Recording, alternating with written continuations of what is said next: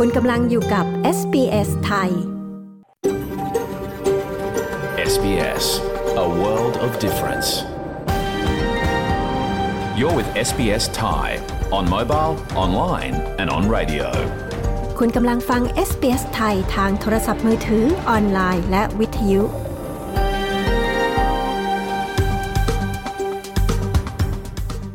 ขอแสดงความขอบคุณเจ้าของดั้งเดิมของดินแดนที่เรากำลังกระจายเสียงจากที่นั่นในวันนี้ SBS ไทยขอแสดงความเคารพ ต่อชาววารันจูรีวอยวารัง ของชาติคูลิน และต่อผู้อาวุโสทั้งในอดีตและปัจจุบัน เรายังขอแสดงความขอบคุณเจ้าของดั้งเดิมของดินแดนชาวอบอริจิน และชาวเกาะทอร์เรสเตรตทั้งหมด ที่คุณกำลังรับฟังเราจากที่นั่นในวันนี้ ขอต้อนรับเข้าสู่รายการ SBS ไทย พระหัสบดีที่ 5 ตุลาคม พุทธศักราช 2566 ดิฉัน ปริสุทธ์สดใส ดำเนินรายการค่ะ เรื่องราวที่ไม่ควรพลาดวันนี้มีดังนี้นะคะ เหตุยิงกันในพื้นที่สาธารณะนี่มันมีเกิดขึ้นบ่อยมาก ซึ่งพี่ก็มองว่าเออมันเกิดอะไรขึ้นกับบ้านเรา แล้วความปลอดภัยของคนทั่วไปมาตรฐานตรงนั้นนะมันอยู่ตรงไหน ชุมชนไทยในออสเตรเลียแสดงความรู้สึกและความเห็นเกี่ยวกับเหตุการณ์กราดยิงในสยามพารากอน บทเรียนที่สำคัญคืออะไร They'll also want to check the vehicle details, so they may want information such as the VIN or chassis numbers, which are available on the registration papers. And this is mainly so that they can do a check to see if there's any money owing on the car. สารคดีออสเตรเลีย Explain แนะเคล็ดลับ และขั้นตอนที่ควรทำเมื่อจะขายรถในออสเตรเลีย ติดตามฟังได้ในรายการ SBS ไทยวันนี้ แต่ช่วงแรกขอเชิญรับฟังสรุปข่าวรอบวันกันก่อนค่ะ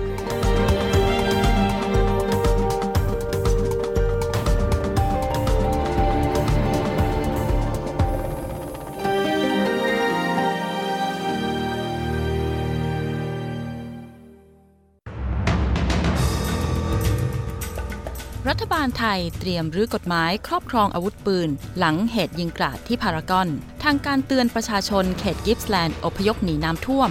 รัฐบาลอัลบานิซีทุ่มงบ 160 ล้านดอลลาร์ ยกเครื่องระบบวีซ่าออสเตรเลีย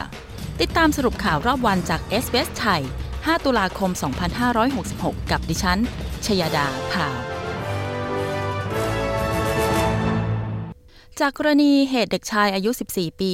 ก่อเหตุยิงกลางห้างดัง กลางกรุงเทพมหานครทำให้วันนี้มีการประชุมที่น่าสนใจเกิดขึ้นที่ทำเนียบรัฐบาล โดยเป็นการประชุมหามาตรการ ควบคุมอาวุธปืน รวมถึงแบงก์กัน ที่วางขายกันเกลื่อนตลาด ไม่เว้นแม้แต่ออนไลน์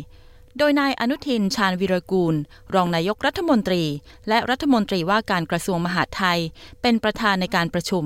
โดยเบื้องต้นมีการสั่งการไปยังอธิบดีกรมการปกครอง ห้ามออกใบอนุญาตพกพาอาวุธปืนให้บุคคลทั่วไปทุกกรณี และเตรียมขึ้นทะเบียนปืนแบล็งกัน และสิ่งเทียมอาวุธร้ายแรง รวมถึงเตรียมที่จะสังคยนาปืนทั้งระบบด้วย และอีกวงประชุมที่เกิดขึ้นที่กระทรวง DES นายประเสริฐจันทระรวงทอง รัฐมนตรีว่าการกระทรวงดิจิทัล เพื่อเศรษฐกิจและสังคม หรือ DES ประชุมด่วน ทำแผนปรับปรุงระบบแจ้งเตือนภัย ให้มีความเฉพาะเจาะจงมากขึ้น และจะประสานปิดช่องทางออนไลน์ ปิดกั้นการซื้อขายอาวุธผิดกฎหมาย ผ่านช่องทางออนไลน์ ประชาชนหลายพันคนในรัฐวิกตอเรียตะวันออกได้รับคำสั่งให้อพยพออกจากบ้านเรือนของตน ในขณะที่ระดับน้ำเพิ่มสูงขึ้น ซึ่งเกิดขึ้นเพียงไม่กี่วันหลังจากที่พื้นที่ดังกล่าว เผชิญกับไฟป่า หน่วยฉุกเฉินกำลังเตือนว่าบ้านเรือน 130 หลังคาเรือนอาจถูกน้ำท่วมในพื้นที่กิปส์แลนด์ และประชาชนได้อพยพออกจากเมืองต่างๆ ริมฝั่งแม่น้ำแมคอลิสเตอร์และคืนวานนี้ 4 ตุลาคม ชาวเมืองทินนัมบ้า ทินนัมบ้าเวสต์นิวรีมิลเบิร์นพาร์คเบลเบิร์ตคอร์เนอร์ริเวอร์สเลียและมาฟราได้รับคำสั่งให้อพยพเคลื่อนย้ายทันที เนื่องจากคาดว่าจะเกิดน้ำท่วม และพวกเขาก็ได้รับคำเตือนว่าสถานการณ์ยังไม่ปลอดภัย ที่จะย้ายกลับมายังบ้านเรือนของพวกเขา รัฐบาลอัลบานิซีเตรียมประกาศงบประมาณมูลค่า 160 ล้านดอลลาร์ เพื่อปราบปรามการละเมิดระบบวีซ่าในวงกว้าง การทบทวนการย้ายถิ่นฐานของอดีตผู้บัญชาการตำรวจแห่งรัฐวิกตอเรีย คริสตีนนิกสัน ครั้งล่าสุดพบปัญหาใหญ่ เกี่ยวกับการขอลี้ภัยที่ไม่สุจริตทำให้การประเมินใบสมัครที่ถูกต้องตามกฎหมาย ล่าช้าเป็นเวลาหลายปี รัฐมนตรีกระทรวงตรวจคนเข้าเมืองแอนดรูว์ ไจล์สบอกกับสำนักข่าว ABC ว่าการเคลื่อนไหวดังกล่าวจะช่วยฟื้นฟูระบบจริยธรรมของระบบวีซ่าออสเตรเลีย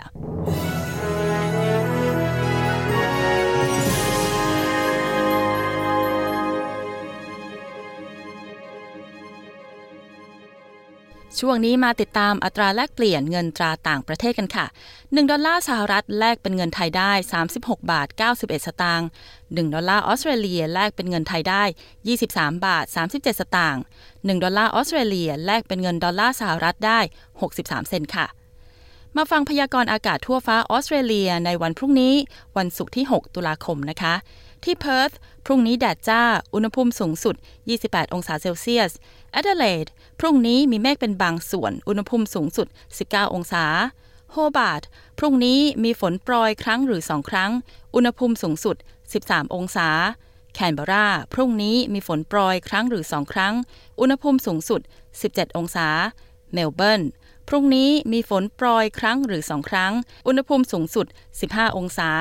ซิดนีย์พรุ่งนี้มีฝนโปรยครั้งหรือสองครั้ง อุณหภูมิสูงสุด 21 องศา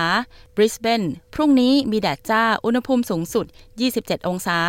และปิดท้ายที่ดาวิน แดดจ้า อุณหภูมิสูงสุด 36 องศาเซลเซียสค่ะ และทั้งหมดคือสรุปข่าวรอบวันจาก SBS ไทย 5 ตุลาคม 2566 ดิฉัน ชยดา พาว รายงานค่ะ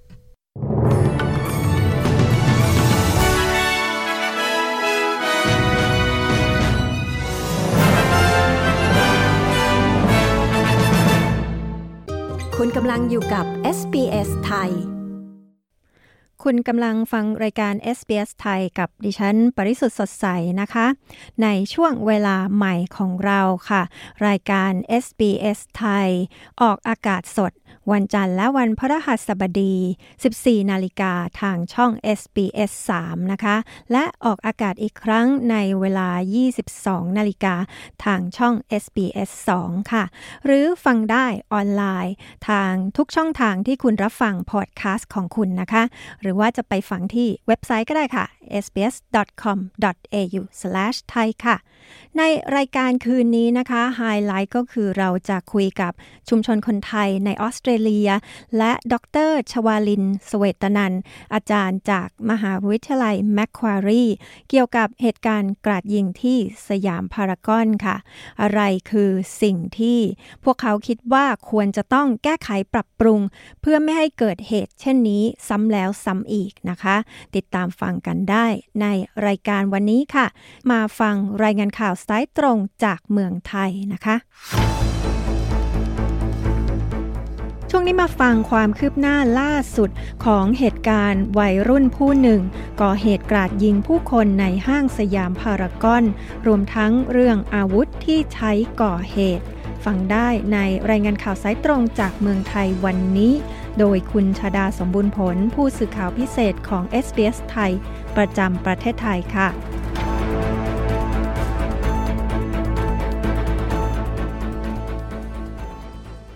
สวัสดีคุณผู้ฟังที่เคารพทุกท่านค่ะ สวัสดีค่ะ คุณชาดา กรณีเด็กชายอายุ 14 ปีก่อเหตุยิงกลางห้างดังในกรุงเทพ จนมีผู้เสียชีวิต 2 รายและบาดเจ็บอีก 5 รายนั้น ขณะนี้ความคืบหน้าในส่วนของคดีความเป็นอย่างไรคะ และมีการดำเนินการแก้ไขผลกระทบที่เกิดขึ้นต่อเศรษฐกิจและสังคมอย่างไรคะ กรณีของเด็กชายอายุ 14 ปี ซึ่งมีนามสมมุติว่าน้องอินดี้ ก่อเหตุยิงภายในห้างสรรพสินค้านั้น พนักงานสอบสวนได้แจ้ง 5 ข้อหาด้วยกัน 1. คือฐานฆ่าผู้อื่น 2. พยายามฆ่า 3. มีอาวุธปืนไว้ในครอบครอง 4. พกพาอาวุธปืน และ 5. ยิงปืนในที่สาธารณะโดยไม่ได้รับอนุญาต ส่วนการสอบปากคำพบว่าผู้ก่อเหตุนั้นให้การวกวนค่ะ ทีมจิตแพทย์โรงพยาบาลตำรวจได้ประเมินผลเบื้องต้น พบว่าเด็กชายคนนี้ยังไม่พร้อมที่จะต่อสู้คดี จึงต้องชะลอเรื่องของการสอบปากคำไว้ก่อน ส่วนจะมีการนำตัวไปฝากขังต่อศาลเยาวชน และครอบครัวกลางนั้น ก็จะมีการไต่สวนและฝากขังอย่างเรียบร้อย ขณะที่ทางศาลเองได้มีการตรวจสอบการจับกลุ่มของตำรวจ พบว่าเป็นไปโดยชอบตามกฎหมาย ส่วนเรื่องอาการป่วยทางจิตเวชเนื่องจากว่ายังไม่ได้ข้อยุติ ว่ามีอาการป่วยจริงหรือไม่ แต่ว่าการกระทำของผู้ต้องหาพิจารณาดูแล้ว ทางศาลเห็นว่าอาจเป็นภัยร้ายแรงต่อผู้อื่น จึงได้ส่งตัวไปควบคุมที่สถานพินิษและคุ้มครองเด็กและเยาวชน และให้สถานพินิษดำเนินการตรวจสอบสุขภาพจิตใจของผู้ต้องหา ทั้งนี้ระหว่างการดำเนินการยังไม่มีผู้ปกครอง ยื่นคำร้องขอปล่อยตัวชั่วคราวแต่อย่างใด ส่วนทางด้านของผู้ปกครองของผู้ที่ก่อเหตุตำรวจก็ได้พูดคุยไปแล้วระดับหนึ่งค่ะ ขณะนี้อยู่ระหว่างการพิจารณาเรื่องความผิด ฐานปล่อยปะละเลย โดยประเด็นหนึ่งที่ถูกตั้งข้อสังเกตขึ้นมามากก็คือว่าเหตุใดผู้ปกครอง จึงปล่อยให้ผู้ต้องหาครอบครองอาวุธปืนและเครื่องกระสุนปืนจำนวนมากได้อย่างไร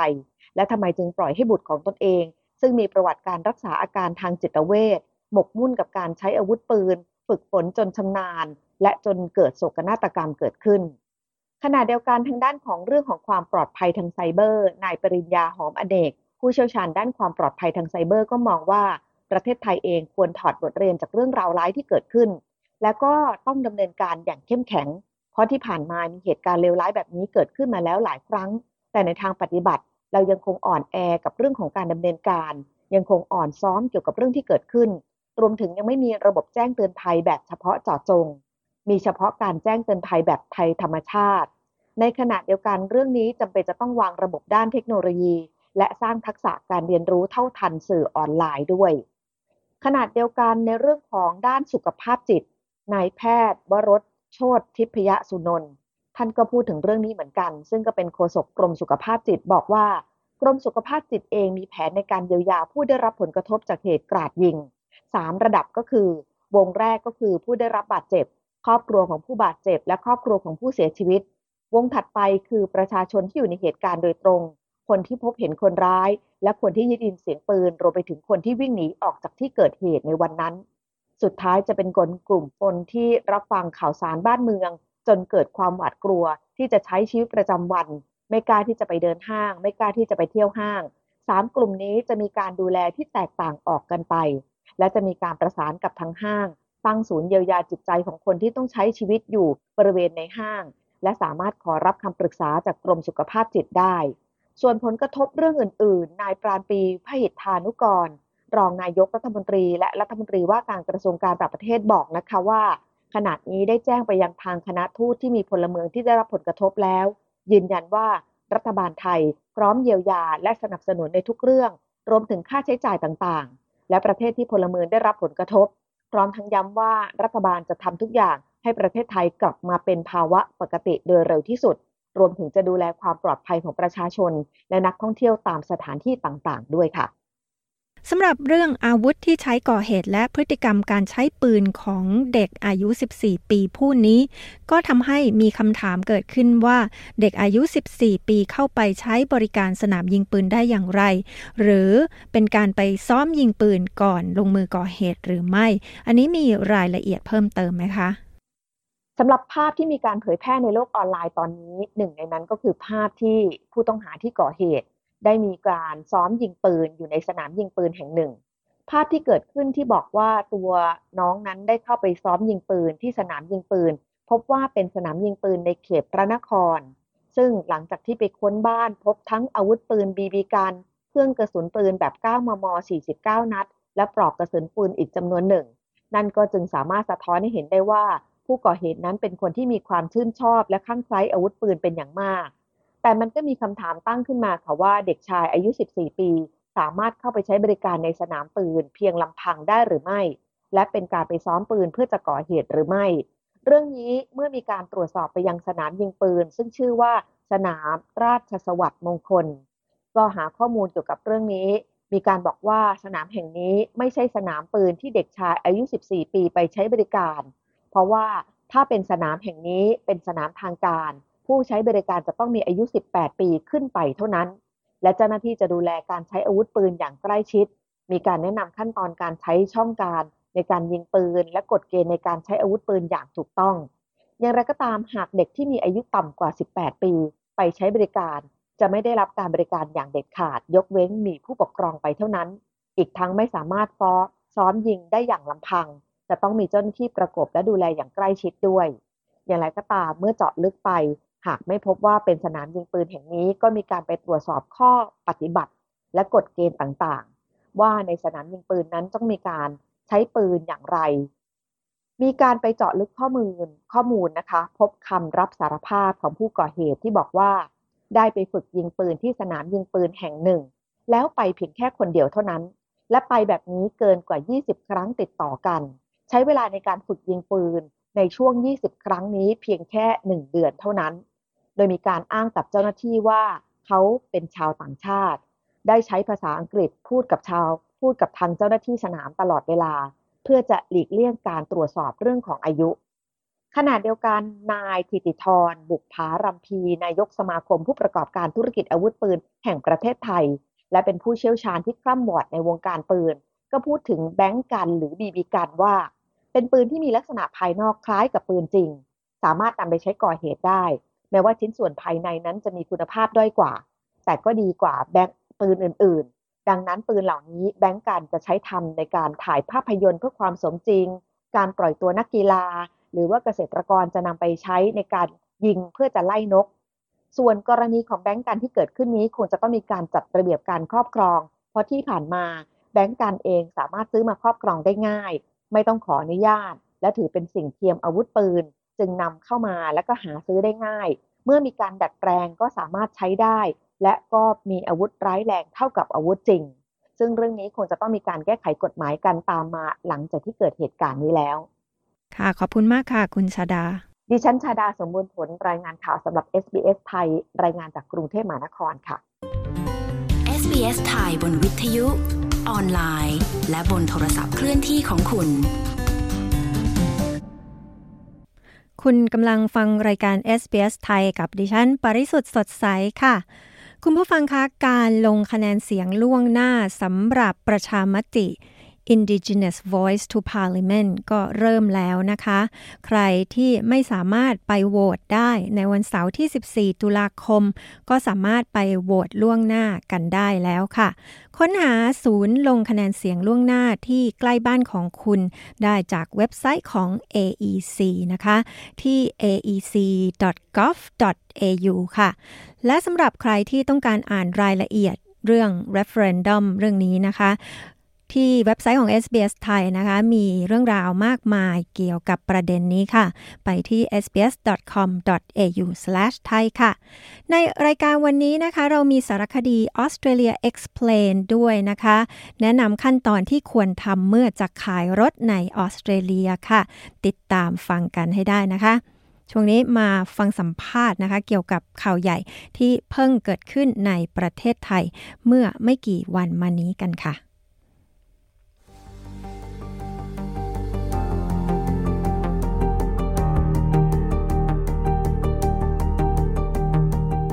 จากเหตุการณ์ที่เด็กชายวัย 14 ปีก่อเหตุกราดยิงผู้คนในห้างสยามพารากอน จนมีผู้เสียชีวิต 2 รายและบาดเจ็บอีก 7 ราย เมื่อค่ำวันพุธที่ 3 ตุลาคมที่ผ่านมา SBS ไทยได้สอบถามคนไทยในออสเตรเลียว่า พวกเขามีความรู้สึก และมีความคิดเห็นอย่างไรเกี่ยวกับเหตุที่เกิดขึ้น อะไรคือช่องโหว่ที่ต้องอุด เพื่อไม่ให้เกิดเหตุแบบนี้ซ้ำอีก คุณบี คุณกัน คุณหวาน คุณวันวิสาโชเดอร์ แสดงความเห็น พร้อมกับมุมมองของดรชวาลินสเวตนัน อาจารย์จากมหาวิทยาลัยแมคควารีดิฉัน ปริสุทธ์สดใส และคุณชยาดาแพวทีมงาน SBS ไทย มีบทสัมภาษณ์เรื่องนี้ค่ะ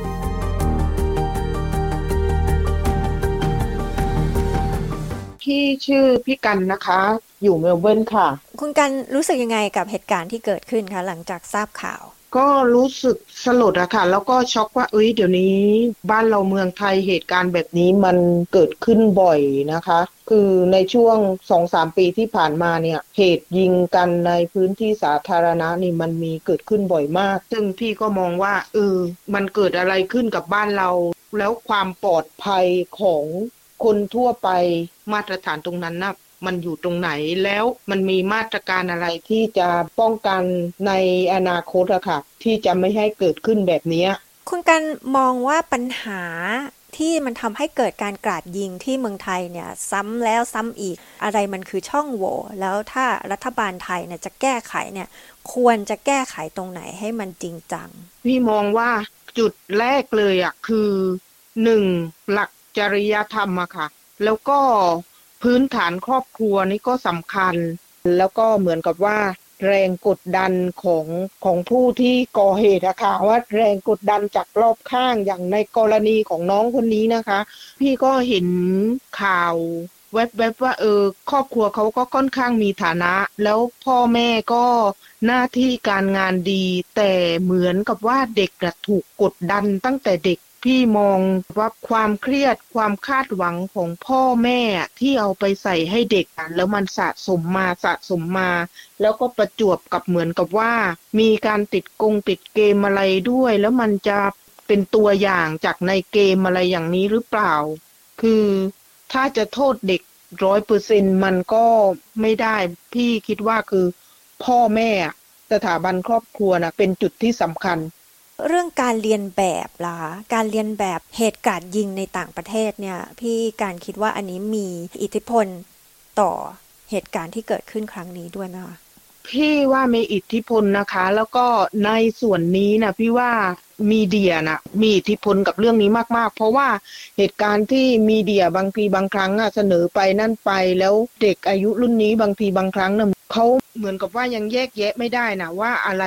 ผิดอะไรถูก คือผู้ใหญ่เรามองมุมหนึ่งอะว่า เออ มันเป็นเหตุอุกอาจแต่สำหรับเด็กบางครั้งอะเขาคิดว่ามันเป็นอะไรที่แบบว่าฮีโร่แล้วมันเป็นอะไรที่แบบว่าเรียกร้องความสนใจอะ ผู้เชี่ยวชาญด้านกฎหมายเนี่ยออกมาบอกว่า ถ้าเกิดน้องคนนี้เนี่ยที่อายุต่ำกว่า 15 ปี แล้ว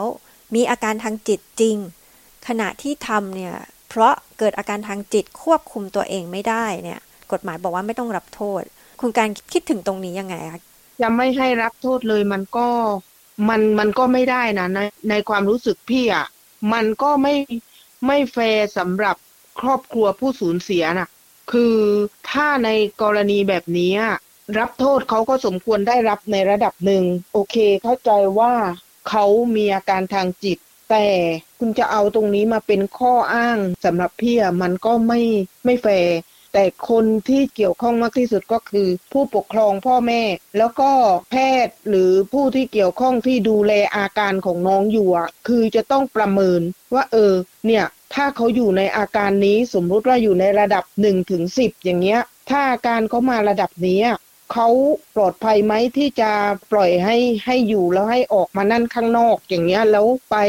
สร้างความเดือดร้อนให้คนอื่นอะทั้งครอบครัวแล้วก็หมอพยาบาลอะไรก็แล้วแต่ที่ดูแลเคสน้องอยู่นะก็ต้องร่วมกันประเมินนะคะต้องหาวิธีป้องกัน แล้วถ้าเกิดว่าพ่อแม่รู้ว่าลูกเป็นอย่างนั้น แล้วลูกไม่ไม่ไม่ยอมกินยาไม่ยอมรับการรักษาอย่างคือ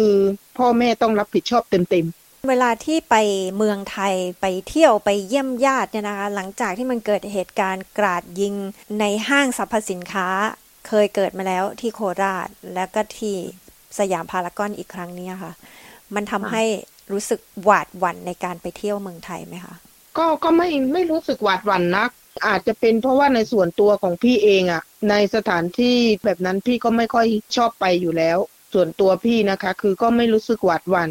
แต่ถ้าถามว่าในภาพรวมเป็นห่วงญาติเป็นห่วงหลานเป็นห่วงอะไรไหมก็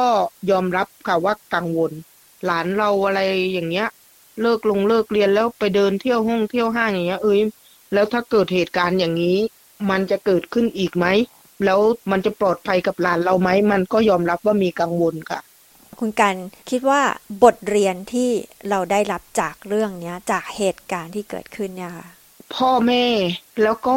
คนใกล้ชิดอะค่ะ ก่อนที่จะเอมอะไรให้กับความพอใจของตัวเองคือ satisfaction ของตัวเองอะให้มองลึกไปถึงความพร้อมและก็ความรู้สึกของลูกหลานหรือของเด็กที่เราไปคาดหวังกับเขาอะค่ะ ให้สูงสักนิดนึง อย่าเอาแต่ความพึงพอใจ แล้วก็หน้าตาของตัวเองเป็นที่ตั้ง แล้วก็ต้องคอยสอดส่องดูแลพฤติกรรมของลูกตัวเองด้วยอะค่ะ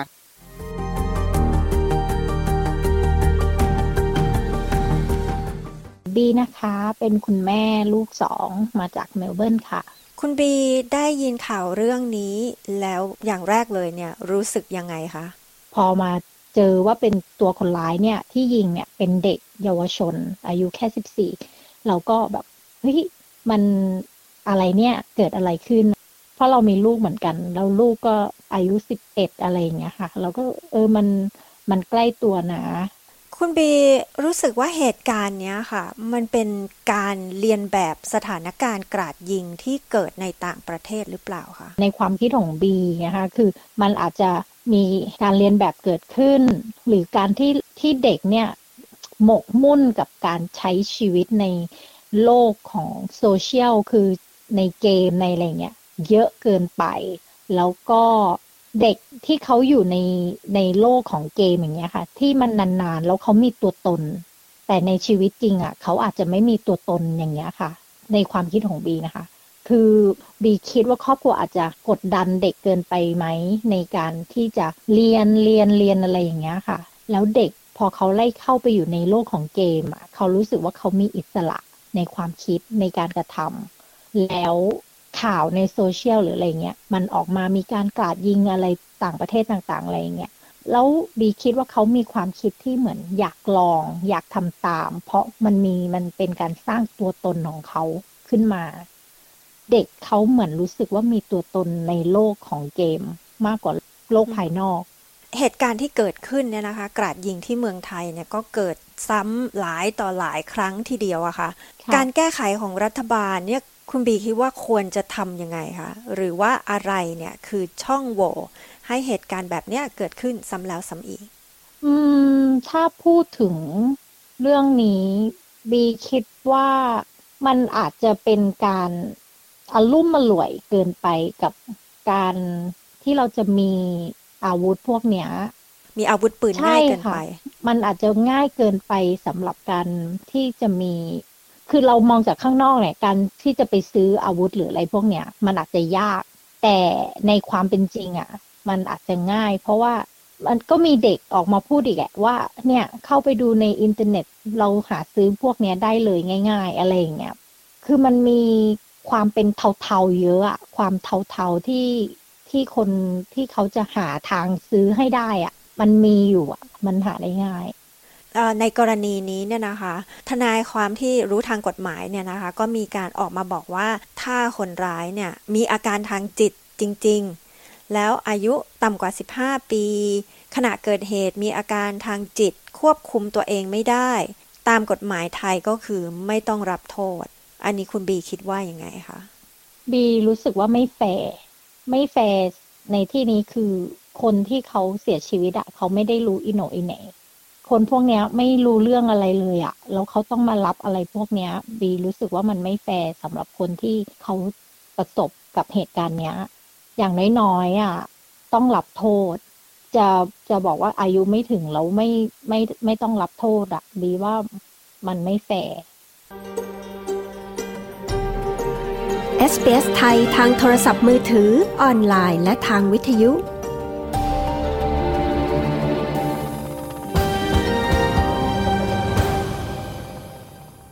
เราก็กำลังคุยกับคนไทยในออสเตรเลียเกี่ยวกับความเห็นของพวกเขา เรื่องเหตุกราดยิงที่ห้างสยามพารากอนที่เกิดขึ้นเมื่อวันพุธที่ผ่านมานะคะพี่หวานอยู่เกรนเบฟลี่เมลเบิร์นค่ะคุณหวานรู้สึกยังไงกับเหตุการณ์ที่เกิดขึ้นคะเออก็เศร้าอะเนาะ คือแบบไม่มีใครอยากให้มันเกิดอะนะคะ ก็แสดงความเสียใจกับครอบครัวผู้เสียชีวิตแล้วก็ผู้บาดเจ็บแต่อีกด้านหนึ่งก็คือเราก็รู้สึกแบบ mental health อีกแล้วอะไรอย่างเงี้ยค่ะ ก็สงสารทั้งครอบครัวผู้ที่เป็นผู้ก่อเหตุด้วยค่ะ เพราะเขาแค่ 14 แล้วยิ่งมาเจอว่าเป็นแบบมีปัญหาด้านสุขภาพจิตเหตุการณ์กราดยิงที่เกิดขึ้นครั้งนี้เนี่ยนะคะ คุณหวานมองว่าถ้าเราจะป้องกันไม่ให้มันเกิดซ้ำเนี่ยค่ะ มันควรจะป้องกันทางจุดไหนดีคะ หวานว่าหลายเรื่องเลย อย่างแรกเลยก็คือหนึ่งเอามาจากบ้านก่อน จากบ้านก็เรื่องเรื่องสุขภาพจิตเรื่องในบ้านเนี้ยจากที่หวานเห็นข่าวคือเหมือนคล้ายๆ ว่าเป็นครอบครัวที่ค่อนข้าง มีฐานะแล้วก็เข้มงวดพอสมควรแล้วเหมือนเหมือนเด็กเขาเครียดเหมือนโดนอัดเรื่องเรียนเรื่องอะไรมาเยอะอะไรอย่างเงี้ยค่ะ อันนี้เราก็หวังว่าพ่อแม่ที่มีลูกถ้าเห็นข่าวนี้อยากให้เห็นเป็นอุทาหรณ์ว่า คือบางครั้งการเรียนได้ที่หนึ่งเข้ามาหาลัยดีๆ มันไม่ใช่ทุกอย่างเสมอไปนะคะอยากให้แบบมองมองตรงนั้นด้วยว่าให้เด็กๆเขามีความสุขกับชีวิตอะไรอย่างเงี้ยตรงนั้นอีกเรื่อง แล้วก็อย่างที่สองพอต่อจากครอบครัวก็ได้จะเป็นเรื่องสุขภาพ อย่างเช่นถ้าออสเตรเลียจะเห็นชัดเจนว่าเขาค่อนข้างให้ความสำคัญกับ mental health เราไม่แน่ใจว่าที่ไทยเนี่ยให้ความรู้ด้านนี้มากพอไหมอย่างเช่น ถ้าคนไข้มีอาการหนักถึงขั้นนี้ คือต้องมีผู้ดูแลว่าเหมือนกับยาแบบไม่ไม่ทานไม่ได้อะไรอย่างเงี้ยนะคะหมายถึงต้องทรีตว่าเหมือนกับเป็นหนึ่งคนป่วย ผู้ป่วยจริง ๆ อะไรอย่างเงี้ยนอกจากเรื่องสุขภาพแล้วหวานก็คิดเรื่องปืนอย่างเงี้ยเอ๊เหมือนประเทศไทยเราค่อนข้างกฎหมายไม่ให้ใครครอบครองปืนได้ง่าย ๆ แต่ทำไมนี่น้องเขาเด็กแค่สิบสี่เองอะค่ะทำไมเขามีปืนอะไรเงี้ย แสดงว่านั่นมีช่องโหว่ของเรื่องกฎหมาย หรือเรื่องการครอบครองปืนที่เรายังต้องแก้ไขหรือเปล่าอะไรเงี้ยค่ะ แล้วก็อย่างที่สี่หวานคิดว่าแล้วห้างล่ะ คือทำไมคนถึงเอาปืนเข้าไปข้างในได้ การที่เขาเสพข่าวจากต่างประเทศเห็นตัวอย่างเหตุการณ์ที่เกิดขึ้นอะไรอย่างเงี้ยค่ะ มันมีส่วนไหมคะที่ทำให้อาจจะมีพฤติกรรมเรียนแบบหรืออะไรอย่างเงี้ย พี่ว่ามีส่วนเยอะนะคะ สื่อมีส่วนเยอะเลย ในแง่ของยิ่งถ้าถ้าสุขภาพจิตเขาไม่แข็งแรงอะนะคะ การเสพแล้วเขาแปล แล้วยิ่งถ้าเขาป่วยด้วยอะค่ะมันเหมือนกับมันยากขึ้นมาอีกชั้นหนึ่งเพราะถ้าถามพี่พี่ก็มองว่าสื่อก็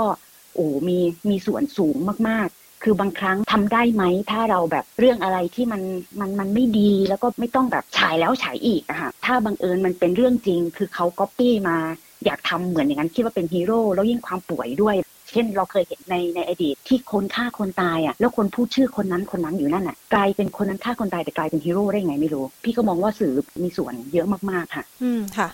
ทีนี้ในประเด็นที่ว่า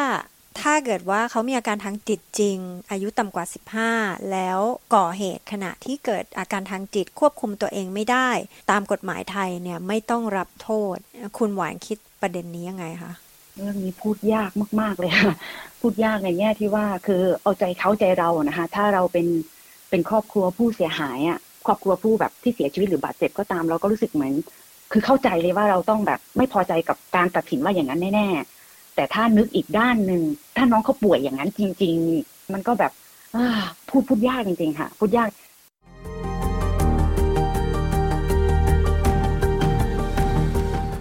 เราก็จะคุยกับคนไทยในออสเตรเลียที่มีความรู้เกี่ยวกับกฎหมายไทยนะคะ สวัสดีค่ะ สวัสดีค่ะ วันวิสานะคะ ค่าเรียนจบกฎหมายที่เมืองไทยนะคะ แล้วก็สอบได้ทนายความนะคะ ทำงานอยู่ช่วงสั้นๆ ช่วงหนึ่งแล้วก็มาอยู่ที่ออสเตรเลียค่ะ รู้สึกยังไงกับเหตุการณ์นี้คะ ก็รู้สึกตกใจอะค่ะ เพราะมันเหมือนเกิดขึ้นที่โคราชแล้วครั้งหนึ่ง ที่เป็นนายทหารนะคะ เข้าไปยิงในห้างสรรพสินค้า แล้วผู้ก่อเหตุที่เป็นเด็กด้วยเนี่ย อันนี้เนี่ยทำให้ยิ่งรู้สึกสลดมากยิ่งขึ้นหรือเปล่าคะเออใช่ค่ะ แต่ว่าจริงๆ มันก็จะสะท้อนมุมมองทางด้านครอบครัวด้วยอะค่ะ ผู้ปกครองว่าดูแลเด็กแบบไหน ถ้าจะป้องกันไม่ให้เกิดเหตุแบบนี้ซ้ำอีกนะคะจุดไหนที่มันเป็น ช่องโหว่หรือว่าจุดไหนที่ควรจะมีการแก้ไขคะมองโดยรวมสามจุดนะคะหนึ่งก็คือเริ่มต้นจากที่บ้านก่อนผู้ปกครองเด็ก วิธีการเลี้ยงดูว่าเด็กถูกกดดันหรือเปล่า แล้วในเคสเนี้ยก็คือผู้ปกครองอะ เป็นผู้ที่สนับสนุนให้เด็กเนี่ยเรียนยิงปืน แล้วก็อย่างที่สองเนี่ยที่คิดว่าน่าจะแก้ไขอะก็คือพรบอาวุธปืนที่ไม่เคยถูกแก้ไขเลย มาเป็นเวลานานแล้วมันไม่ทันกับยุคกับสมัยนะคะ แล้วข้อที่สามเนี่ยก็คือปัญหาเกี่ยวกับด้านจิตเวชเป็นเป็นภาพองค์รวมอะค่ะของปัญหาสาธารณสุขในเมืองไทยที่ ไม่มีหมอจิตแพทย์เพียงพอกับผู้ป่วยในอัตราส่วนที่เหมาะสม มีทนายความที่เมืองไทยอะนะคะ มาอธิบายข้อกฎหมายบอกว่าถ้าเด็กอายุต่ำกว่า 15 ปี แล้วก่อเหตุ ขณะที่เกิดอาการทางจิตควบคุมตัวเองไม่ได้ ไม่ต้องรับโทษ อันนี้นี่คุณวันวิสาคิดยังไงเกี่ยวกับประเด็นนี้คะจริงๆอะคำว่าไม่ต้องรับโทษนี่ก็คือหมายความว่า ไม่ต้องรับโทษในฐานะที่เป็นบรรลุนิติภาวะนะคะ แต่ว่าในลักษณะของผู้เยาว์เนี่ยก็คือเด็กอะจะถูกส่งตัวไปสถานพินิจแล้วก็ได้รับการรักษาไปควบคู่กันค่ะ แต่ว่าจะไม่ได้รับการลงโทษเหมือนตามกฎหมายอาญาอย่างเช่น มีเจตนาทำให้ผู้อื่นถึงแก่ความตาย แล้วก็ต้องโทษจำคุก 20 ปี นับตามกรรมแล้วก็วาระนะคะ จะไม่มีโทษแบบนี้ แต่น้องอาจจะถูกส่งเข้าที่สถานพินิจมากกว่าค่ะ ซึ่งจริง ๆ แล้วเนี่ย มันก็เป็นกฎหมายที่ค่อนข้างไม่ทันสถานการณ์โลกนะคะ ถ้าดูอย่างตัวอย่างเคสล่าสุดที่เกิดขึ้นที่สหรัฐอเมริกาเนี่ยก็คือว่าเด็กเนี่ยเอาอาวุธปืนเข้าไปทำลายเพื่อนยิงเพื่อนเสียชีวิตสองคน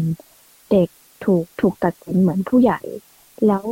คุณแม่ของเด็กอะ่ะก็ถูก ตัดสินด้วย ในฐานะที่ไม่เก็บอาวุธปืนให้อยู่ในที่ปลอดภัยนะคะ คิดว่าบทเรียนอะไรที่สำคัญที่สุดจากเหตุการณ์ที่เกิดขึ้นครั้งนี้คะจริงๆ บทเรียนอันนี้ก็คือทุกส่วนของภาครัฐค่ะต้องช่วยกัน แล้วก็เริ่มต้นจากส่วนของครอบครัวด้วย ครอบครัวคือหนึ่งที่จะต้องดูแลบุตรหลานให้ดีนะคะ อย่างที่สองอะคือควรมีการแก้กฎหมายค่ะ ครอบครองอาวุธปืน อันนี้สำคัญมาก ๆ เลย เพราะว่าปัจจุบันเนี่ยทุกคนเนี่ยในเมืองไทยเนี่ยสามารถซื้อปืนออนไลน์ได้ หรือว่าสามารถทำปืนประดิษฐ์ได้ค่ะ จะต้องมีการแก้ข้อกฎหมายแล้วก็เพิ่มโทษค่ะ ในส่วนที่สามเนี่ยก็คือส่วนที่เกี่ยวกับกระทรวงสาธารณาสุขที่ควรที่จะมีการsupport เพิ่มบุคลากรทางการแพทย์ในด้านจิตวิทยาค่ะ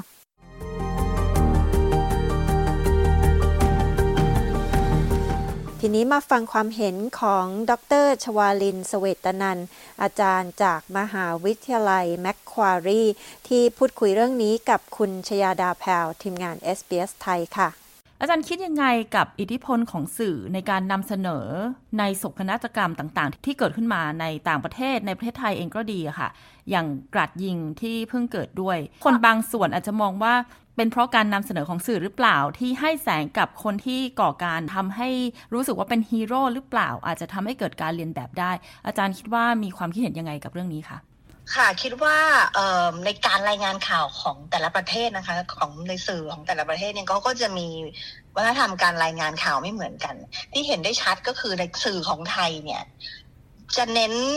ดรามาตายเหตุการณ์หมายถึงว่าเล่าเหตุการณ์เหมือนกับเป็นหนังเป็นดราม่าหรืออะไรอย่างเงี้ยค่ะแล้วก็วิธีการได้ข้อมูลมาก็จะเป็นข้อมูลจากข่าวลือที่ส่งต่อกันมาในทวิตเตอร์เช่นไปดูว่า ฆาตกรเนี่ยเป็นคนแบบไหนเคยโพสอะไรไว้บ้าง ที่บ้านเขาเป็นยังไง พ่อแม่เขาเป็นยังไง แล้วเขาเป็นติดเกมหรือเปล่าอะไรนี่คือเหมือนพยายามที่จะคาดเดาสาเหตุ โดยปราศจากข้อมูลที่เชื่อถือได้อะค่ะ แล้วมันก็เลยกลายเป็นดราม่าข่าวลือขึ้นมา ทีนี้ในเชิงของการรายงานข่าวที่เป็นมาตรฐานเนี่ย เวลาที่มีเรื่องของ mass shooting หรือการกราดยิงอะไรแบบนี้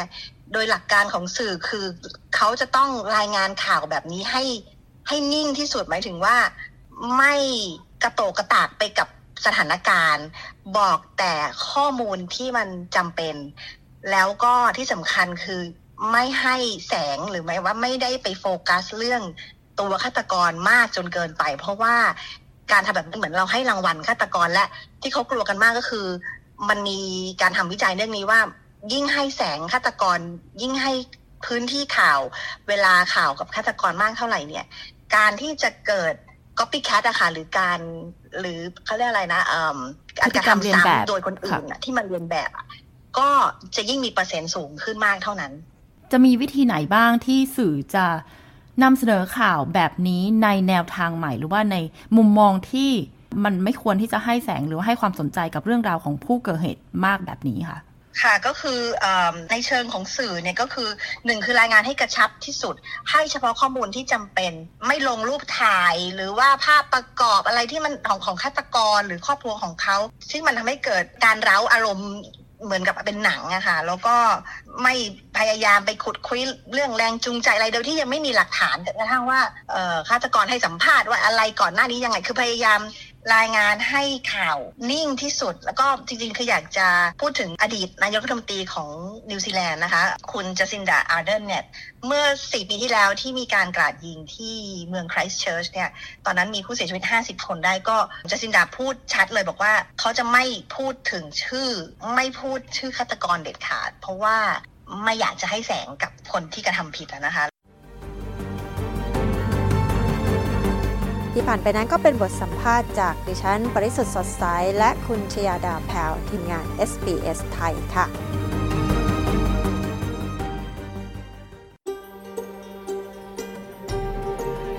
SBS ไทยทางโทรศัพท์มือถือ ออนไลน์ และทางวิทยุ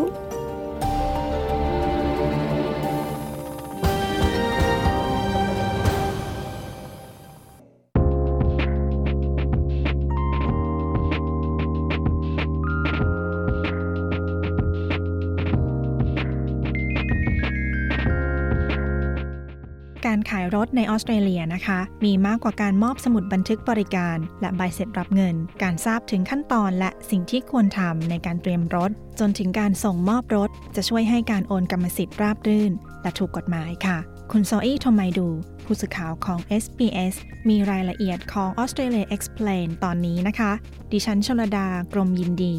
SBS ไทยเรียบเรียงและนำเสนอค่ะ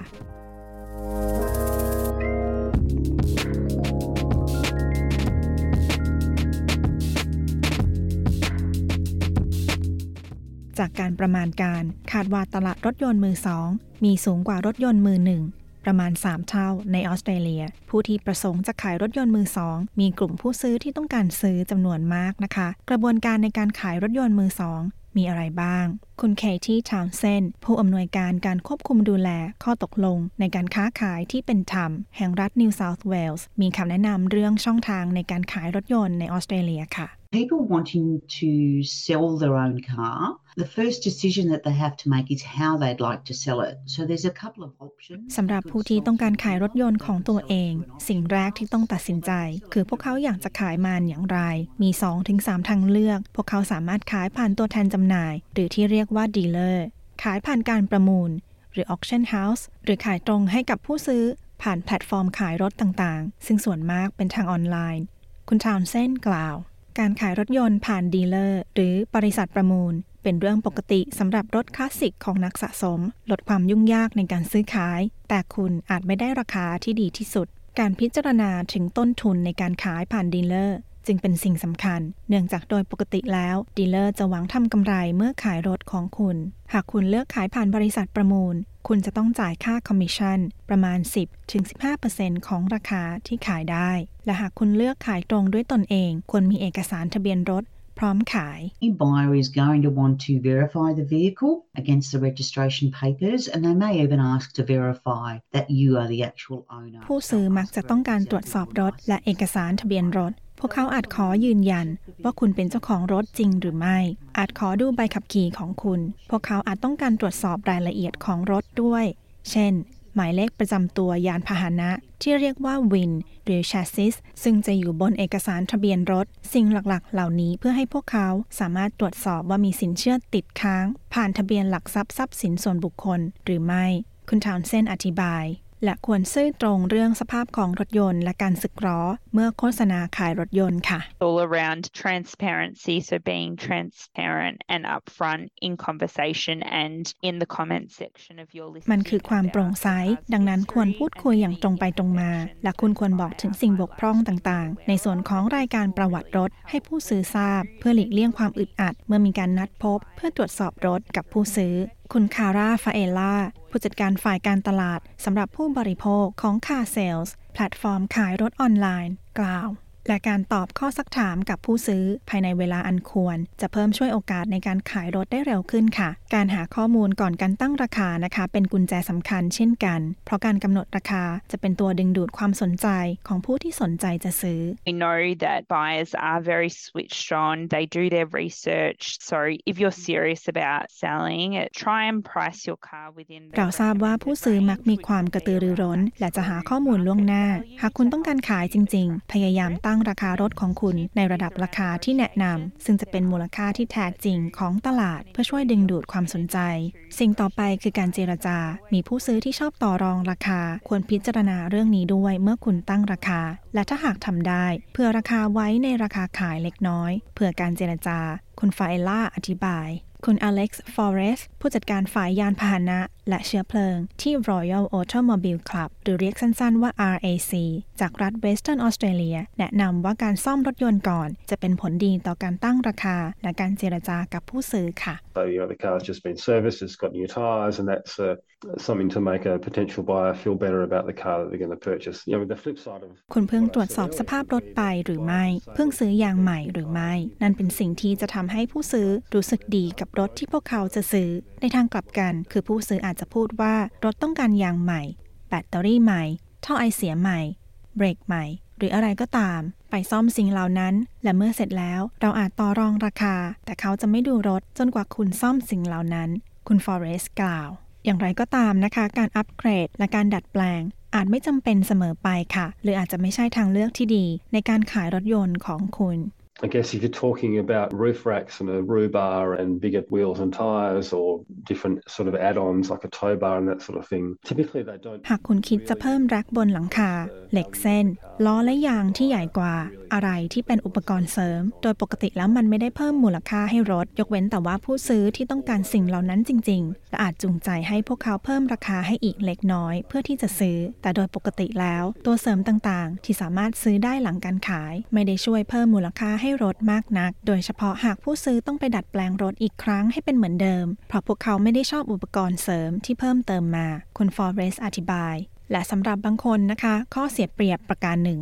ของการขายรถยนต์เอง คือความไม่สะดวกสบาย ที่จะมีผู้ซื้อมาดูรถยนต์ที่บ้าน เพื่อตรวจสอบและลองขับ คุณฟาเอล่าแนะนำวิธีการจัดการกับข้อกังวลเหล่านี้ จากประสบการณ์ส่วนตัวของเธอ โดยเธอจัดการให้มีสมาชิกครอบครัวหนึ่งคนอยู่กับเธอเมื่อเธอขายรถค่ะ another little tip there. You can have a friend or family member with you. With a test drive, you can arrange to meet the buyer in a เคล็ดลับเล็กๆ น้อยๆ อีกประการหนึ่ง คือคุณให้เพื่อนหรือสมาชิกในครอบครัวอยู่กับคุณด้วยสำหรับการลองขับรถ คุณสามารถนัดพบผู้ซื้อในที่สาธารณะ เช่น ที่จอดรถในศูนย์การค้าที่มีคนเดินผ่านไปมา คุณสามารถขอถือกุญแจรถที่พวกเขาขับมาเพื่อพบกับคุณ หรือขอใบขับขี่ของพวกเขาไว้เป็นสิ่งรับประกันเมื่อผู้ซื้อลองขับ หรือคุณสามารถนั่งไปกับรถผู้ซื้อระหว่างการลองขับได้ด้วย คุณไฟล่ากล่าว และอาจจะต้องมีความจำเป็นนะคะ ที่ต้องให้รถของคุณผ่านการตรวจสอบสภาพรถก่อนขาย ทั้งนี้ขึ้นอยู่กับรัฐ หรือมณฑลที่คุณอาศัยอยู่ค่ะ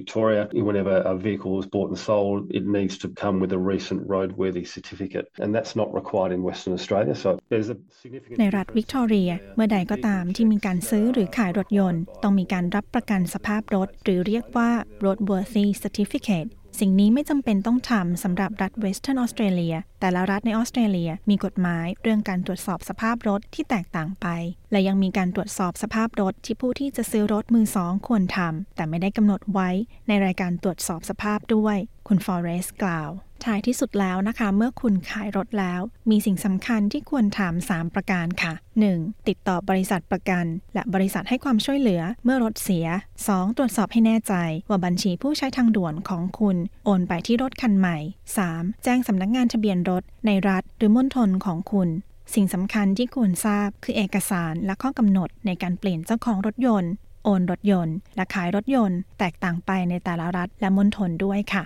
New South Wales, that's through Service New South Wales, and you'll need to notify them about the disposal of the car. So this is important to do as soon as possible after selling. ในรัฐ New South Wales ต้องใช้บริการ Service New South Wales และคุณต้องแจ้งพวกเขาเรื่องการขายรถให้เร็วที่สุด เพื่อที่คุณจะไม่ได้รับใบแจ้งปรับที่อาจเกิดจากผู้ซื้อรถ ฉันแนะนำให้ตรวจสอบข้อกำหนดในรัฐของคุณ สิ่งนี้แตกต่างไปในแต่ละรัฐ แต่ส่วนใหญ่คุณต้องแจ้งหน่วยงานที่ดูแลเรื่องทะเบียนรถยนต์ คุณถามเส้นอธิบาย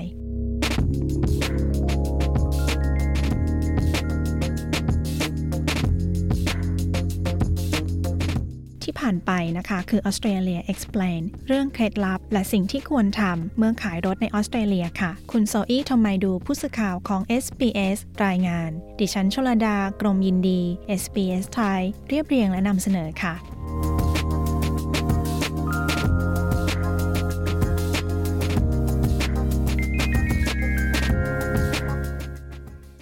คุณผู้ฟังคะคุณสามารถไปติดตามอ่านข่าว และฟังสัมภาษณ์ที่น่าสนใจจากเราได้ที่เว็บไซต์ sbs.com.au/thai นะคะสำหรับวันนี้ดิฉันปริสุทธ์สดใส และทีมงาน SBS ไทย ขอบคุณทุกท่านที่ติดตามรับฟังรายการของเรานะคะ และพบกับเราได้ใหม่ในสัปดาห์หน้าทุกวันจันทร์และวันพฤหัสบดีค่ะสำหรับวันนี้ลาไปก่อนนะคะ สวัสดีค่ะ ต้องการฟังเรื่องราวน่าสนใจแบบนี้อีกใช่ไหม ฟังได้ทาง Apple Podcast Google Podcast Spotify หรือที่อื่น ๆ ที่คุณฟัง podcast ของคุณ